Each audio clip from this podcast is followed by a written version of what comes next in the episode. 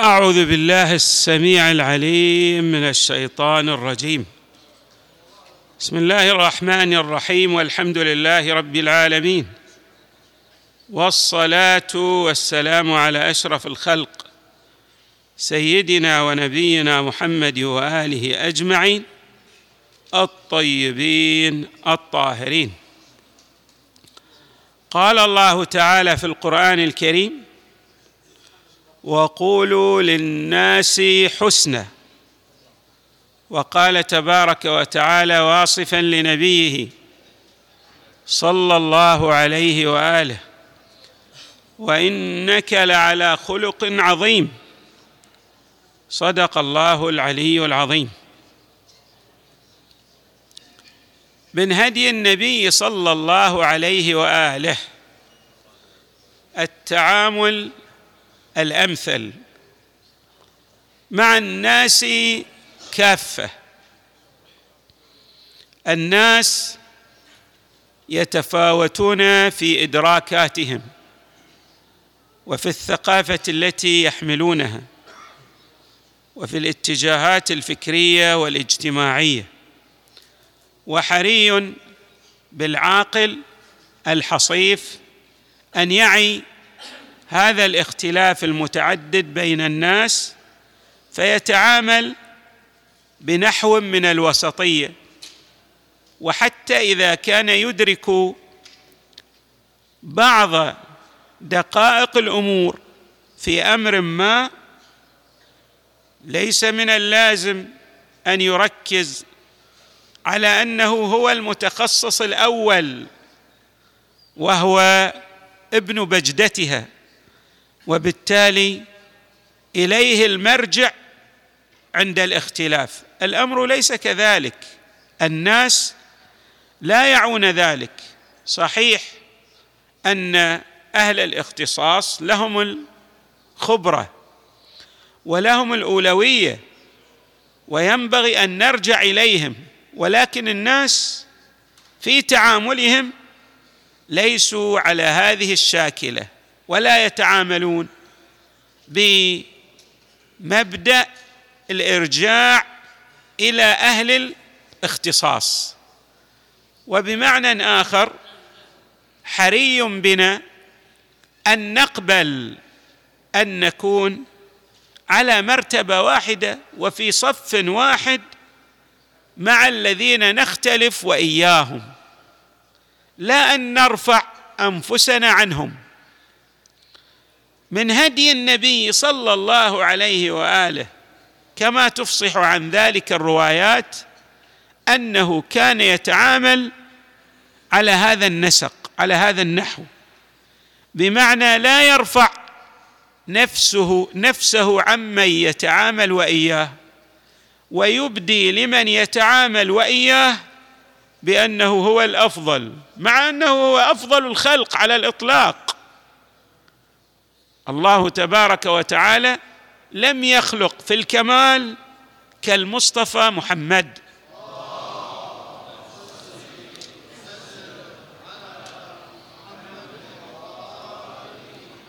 ولكنه في تعامله مع غيره في منتهى الأريحية والمرونة بالخصوص مع المؤمنين. والله أمره بذلك. واخفض جناحك للمؤمنين.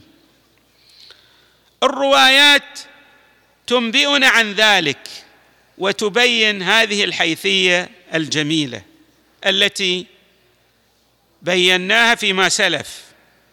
الرواية عن أبي عبد الله عليه السلام تقول ما كلم رسول الله صلى الله عليه وآله العباد بكنه عقله قط. انتبهوا إلى ما كلم الله العباد بكنه عقله. يعني هو يدرك حقائق الأمور والعباد لا يعون هذه الحقائق. مثل الشخص الكبير مثلا الأب الذي عنده تجارب في الحياة عندما يتعامل مع ابنه لا ينبغي أن يثقل على الابن ويبين خطأ وخطأ للابن في كل شارده وواردة لأن ذلك يؤدي به إلى عدم الثقة في نفسه. هكذا أيضا القائد مع من يقود المدير مع من يديره.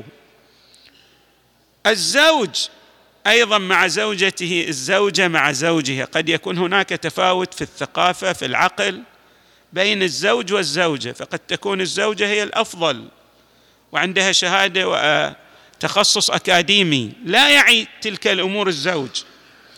والعكس كذلك أيضا. وأيضا بالنسبة إلى إلى الأبناء قد يكون الابن الأب لم يدرس. هو شخص عامي. أما الأبناء فقد تخصصوا ودرسوا وعندهم اطلاع على كثير من الأمور لم يطلع عليها الأب.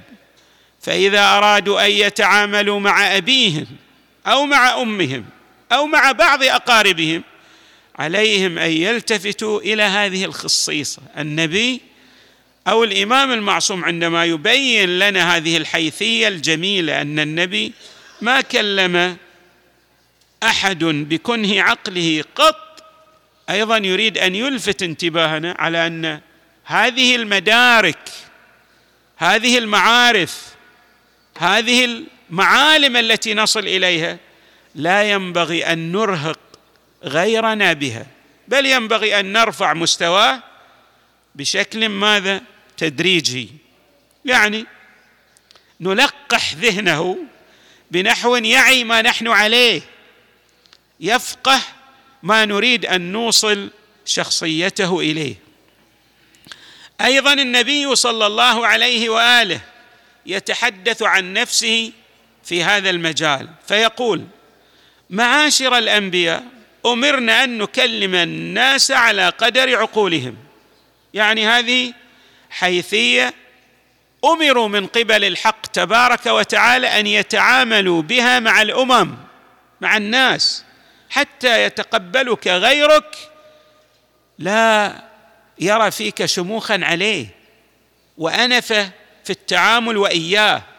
لا بد أن يرى نحوا من التبسط والمرونة والانفتاح عليه. ومعه معاشر الأنبياء أمرنا أن نكلم الناس على قدر عقولهم. أيضا هذا الجانب تحدثت عنه الروايات بشيء من البيان والتفصيل في باب المداراة. باعتباره يرتبط بمداراة الخلق. في الرواية أيضا عنه صلى الله عليه وآله. أمرنا معاشر الأنبياء بمداراة الناس كما أمرنا بإقامة الفرائض. كيف أن الله أمرنا أن نقيم الصلاة أن نؤتي الزكاة أن نصوم أن نحج؟ كذلك الله أمرنا أن نداري الخلق في التعامل وإياهم. شخص تتعامل وإياه. تريد أن توصله إلى الحق هو لا يقبل. خلاص قف. لماذا؟ لأنه عندما لا يقبل وترهقه حتى لو كان من أبنائك. أنت بذلك تجعله ماذا؟ يتمادى في غيه وفي باطله. أما إذا يعني ألمحت إليه لوحت إليه بالمعلومة بشكل خفيف ومقبول فقد يرعوي قد يرجع في يوم من الأيام ويقبل الحق. وقد جاء في بعض الروايات عنه صلى الله عن عن أن النبي صلى الله عليه وآله يجسد القرآن في أخلاقه. يعني عندما ننظر إلى القرآن الكريم فكل المعارف الأخلاقية التي جاءت في الذكر الحكيم جسدها النبي صلى الله عليه وآله. أيضا في رواية عنه صلى الله عليه وآله يتحدث عن شخصيته مع أهل بيته جميعا. يبين الكيفية المثلى في تعاملهم مع غيرهم. فيقول صلى الله عليه وآله مروتنا المروءة لنا مروءتنا أهل البيت العفو عمن ظلمنا. إذا شخص أساء إلينا نحن نعفو عنه. وإعطاء من حرمنا. أيضا شخص جفانا يتعامل معنا بشيء من الصلافه إذا صح التعبير. يقطعنا نحن نصله. اذا النبي يتحدث عن نفسه وعن أهل بيته صلوات الله وسلامه عليهم أجمعين. ويقول إن هذه المروءة التي تجذرت في شخصياتهم تفصح عن أمرين رئيسين أو رئيسيين. الأول هو العفو عمن أساء إليك عمن ظلمك. الأمر الثاني هو أيضا إسداء المعروف والإعطاء والكرم لمن حرمك. ترون أن مثلا بعض الأقارب أبناء عمومة يقول أنا أقدم الهدايا لابن عمي أو لقريبي ولكنه ليس في يوم من الأيام قدم لي شيئا وكأنه جدار. لا بأس استمر في ذلك لأن صلة الرحم تدعوك إلى ماذا؟ الاستمرار والديمومه على هذا النسق. هو لا يتعامل من منطلق التكاليف الشرعية دعه ولكن لا يضرك عدم التعامل الأمثل في شخصيته أن تتعامل وإياه بنفس ذلك التعامل غير الجيد. حري بك أن تبقى على هذه المرتبة الراقية والعالية والصفات الجميلة. يعني تعامل الغير وإياك لا يضيرك ولا يضرك ليتسافل بدرجتك إلى الدنو. أيضا النبي صلى الله عليه وآله كان يتعامل مع الطبقة المسحوقة بشيء من اللطف. هناك أناس مساكين. مساكين ليس فقط من الناحية المادية حتى مساكين في الناحية الثقافية والفكرية أيضا. يعني لا يصل إلى ذلك المستوى من الإدراك. فهذا لا ينبغي أيضا دائما نقول دعه اتركه. لا تعتني به لا تلتفت إليه لا يفقه لا يفهم.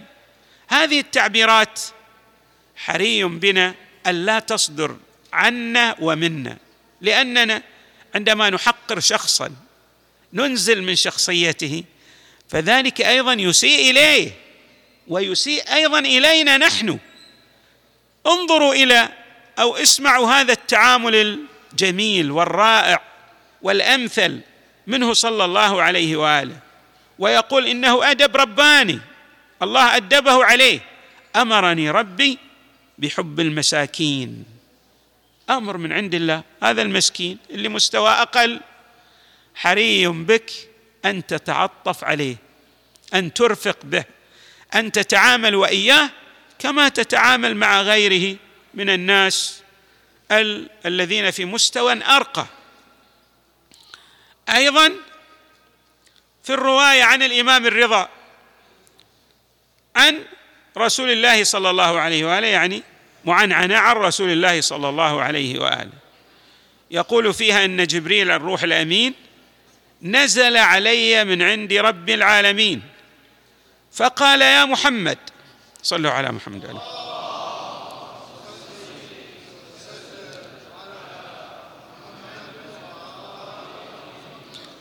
عليك بحسن الخلق فإن سوء الخلق يذهب بخير الدنيا والآخرة. إذا تتعامل مع شخص حري بك أن تتعامل وإياه بالأخلاق الجميلة الفاضلة بالسؤدد بالرفق. لماذا؟ لأن عدم التعامل بهذه الكيفية المثلى سيسلبك جميع مكتسباتك. ويفقدك ماذا؟ الإيجابيات التي تحصل عليها في دنياك وفي أخراك. ثم أن النبي صلى الله عليه وآله يبلور لنا معلما غاية في الجمال فيقول ألا وإن أشبهكم بي؟ أحسنكم خلقا. الشخص هو الأقرب إلي والأشبه بي هو الذي يتعامل بهذا الخلق الفاضل بهذا التعامل المرن الجميل عندما يتعامل مع غيره. أيضا في الرواية أيضا عن أمير المؤمنين عليه السلام قال كان رسول الله صلى الله عليه وآله لا يسر الرجل من أصحابه إذا رآه مغموما بالمداعبة. أيضا شوفوا هذا النحو من التعامل. قد يأتيك بعض الناس فتراه مقطبا بوجهه عابسا بأساريره فتقول دعه لا تلتفت إليه أنت ما تدري ما هو الظرف الذي يمر به. ما هي الحالة التي هو عليها؟ حري بك أن تخفف عنه. ما يمر به من ظروف قد لا تدرك بالنسبة إليك. كيف تخفف عنه؟ تداعبه. تأتي بلطيفة بنكتة بشيء ماذا يضحكه. تسري عنه. تخفف ذلك الوطء وذلك الثقل الذي يمر به. فعندما تتعامل وإياه بهذه الكيفية وتدخل عليه السرور فتصبح محبوبا لدى الحق تبارك وتعالى. سبحان الله. الله يحب من يدخل السرور على غيره. وقد جاءت طائفه من الروايات أن من أفضل الأعمال إدخال السرور على الغير. سر عنه الناس يمرون بظروف. فأنت لا تتصور أن كل شخص مثلا عنده حالة من عدم الوئام مع غيره فذلك ناتج عن سوء خلق. لا الأمر ليس كذلك. قد تمر بعض الظروف السيئة على بعض الناس لا يستطيع أن يتعامل من ثقل ما يمر عليه بالتعامل المرن. هذا لا يدعوك أن تتعامل وإياه بنفس الحالة. حري بك أن ترفق به أن تسري عنه أن تدخل معه بشيء من المداعبة. تأتي بطرفة نكتة شيء يسري عنه ويخفف عما يمر به. وللكلام تتم في أخلاقه ومرونته وتعامله الأمثل مع الطيف المتعدد من الناس. وإنك لعلى خلق عظيم. نسأل الله أن يجعلنا نجسد هذا الخلق النبوي الكريم مع من نتعامل وإياه وصلى الله وسلم وزاد وبارك على سيدنا ونبينا محمد وآله أجمعين الطيبين الطاهرين.